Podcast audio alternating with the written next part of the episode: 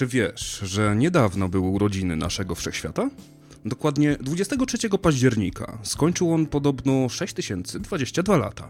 Skoro udało ci się trafić w objęcia mojego podcastu, nie sądzę, że jesteś kreacjonistą. Ale możliwe, że zdarzyło ci się zastanowić, skąd te wyliczenia się wzięły i w jaki sposób są one uzasadnione. Kto wie, może nawet uda mi się uratować jakiegoś młodego kreacjonistę? Sprawdzam. Wcześni chrześcijanie, którzy opierali swoją pracę na Septuagincie, pierwszemu tłumaczeniu Biblii na grekę, dokonywali pierwszych takich obliczeń i wychodziło im, że świat powstał mniej więcej 5,5 tysiąca lat przed Chrystusem. Badacze pięcioksięgu samarytańskiego strzelali w 4300 lat, a miłośnicy tekstu masoreckiego na jakieś 4000. W zależności od panujących trendów, badacz mógł zostać oskarżony o herezję, gdy jego praca wyłamywała się z przyjętej konwencji. Rosnąca popularność tekstu masoreckiego sprawiła, że koncepcja Ziemi w późnym średniowieczu oscylowała wokół 4000 lat przed naszą erą. Po raz pierwszy we wpływowy i spójny sposób wykuł ją XVII-wieczny anglikański arcybiskup James Asher z miasta Armagh, stolicy Imperium Klingońskiego. Przepraszam, nie mogłem się powstrzymać, ale jak miasteczko nazywa się Armagh, to musi mieć coś wspólnego z Klingonami, prawda? James Asher z miasta Armagh w Irlandii, który rzucił konkretnymi datami, które to zdobyły popularność oraz stały się nieśmiertelne, załapując się do Biblii króla Jakuba. To właśnie dzięki Asherowi, jego studiowaniu Biblii i jego wybitnych obliczeniach wiemy, że w poniedziałek, 10 listopada 4004 roku przed Chrystusem Adam i Ewa zostali wygnani z Edenu. W 1491 roku przed Chrystusem Mojżesz wyprowadził Izraelitów z Egiptu, zaś Chrystus urodził się 4 lata przed Chrystusem.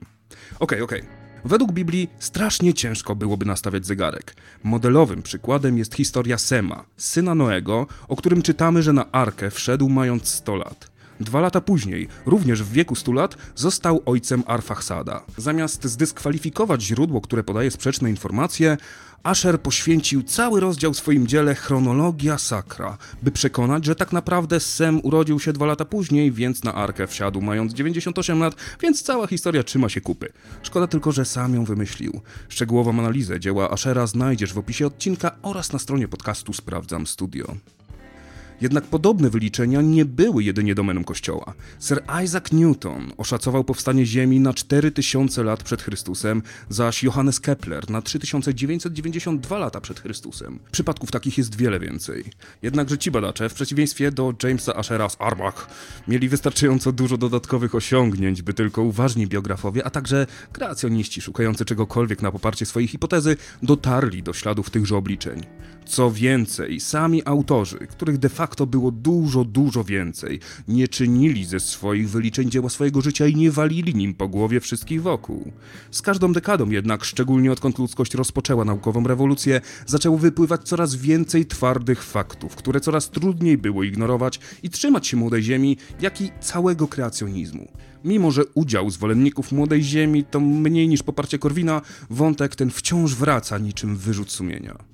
Badając temat hipotezy młodej Ziemi, często się można spotkać z posypką chwiejnych argumentów, świadczących rzekomo o tym, że nasza planeta powstała parę tysięcy lat temu. Częścią wspólną tych kompilacji jest to, że występują one stadami. Dostajemy 50, 101, pół miliona argumentów w rozwlekłej formie.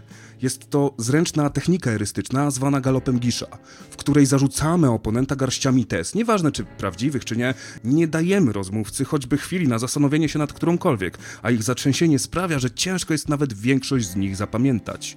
Łatwo wówczas ulec wrażeniu, że ktoś mający tak pokaźne naręcze argumentów musi, a przynajmniej może mieć rację.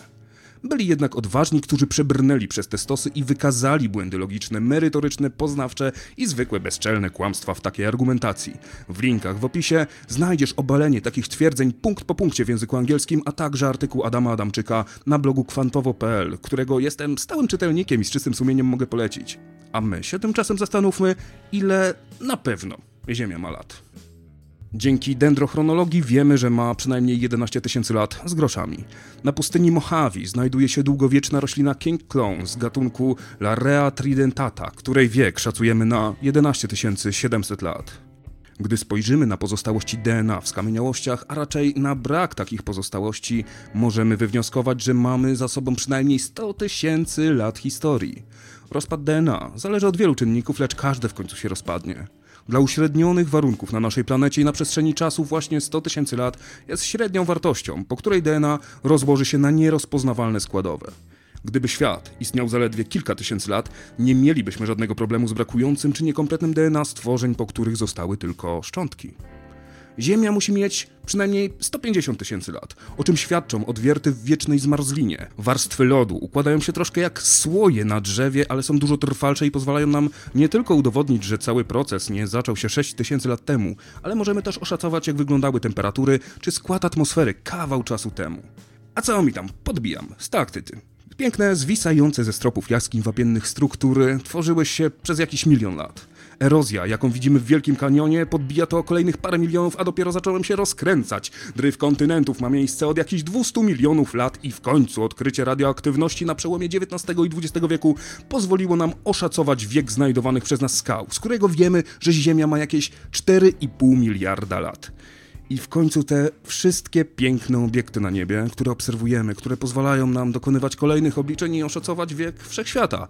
Lecz to już temat na zupełnie osobny odcinek. Ale załóżmy, choć przez chwilę, co by było, gdyby Ziemia miała naprawdę 6000 lat? Jak odbiłoby się to na świecie, jaki znamy?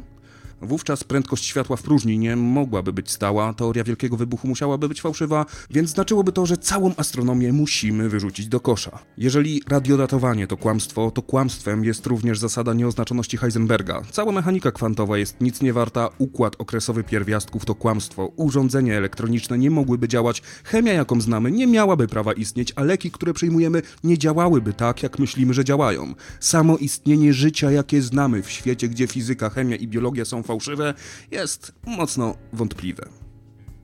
Hipoteza młodej Ziemi nie jest jedynie błędna. Jest fraktalnie błędna, jest fałszywa w każdej możliwej skali i rozdzielczości. Gdy spojrzymy na nią z dystansu, jest błędna, gdy przyjrzymy się dowolnemu jej elementowi z bliska, każdy z nich będzie równie błędny. Lecz mimo tego ma swoich zwolenników, którzy z jakichś powodów odrzucili praktycznie wszystkie zdobycze nauki i żyją wśród nas, rozsiewając niczym chorobę ten bezkrytyczny, oparty na wierze styl myślenia wśród społeczeństwa. Nieistotne jest, czy to będzie kreacjonizm, homeopatia czy fundamentalna sekta. Ich istnienie w dzisiejszym społeczeństwie jako coś więcej niż wstydliwe wspomnienie z czasów średniowiecza przypomina nam, że my, jako cywilizacja, mamy jeszcze wiele do zrobienia. 31 października na stronie podcastu sprawdzam.studio oraz na fanpage'u Sprawdzam Podcast pojawi się mały bonus. W sumie nie taki mały, bo będzie to około 3 godzin konkretnego gadania, a opublikuję swego rodzaju pradziadka serii Sprawdzam, który mam nadzieję zasmakuje Ci nie mniej niż ta seria. Śledź mnie na fejsie, by być na bieżąco i do usłyszenia.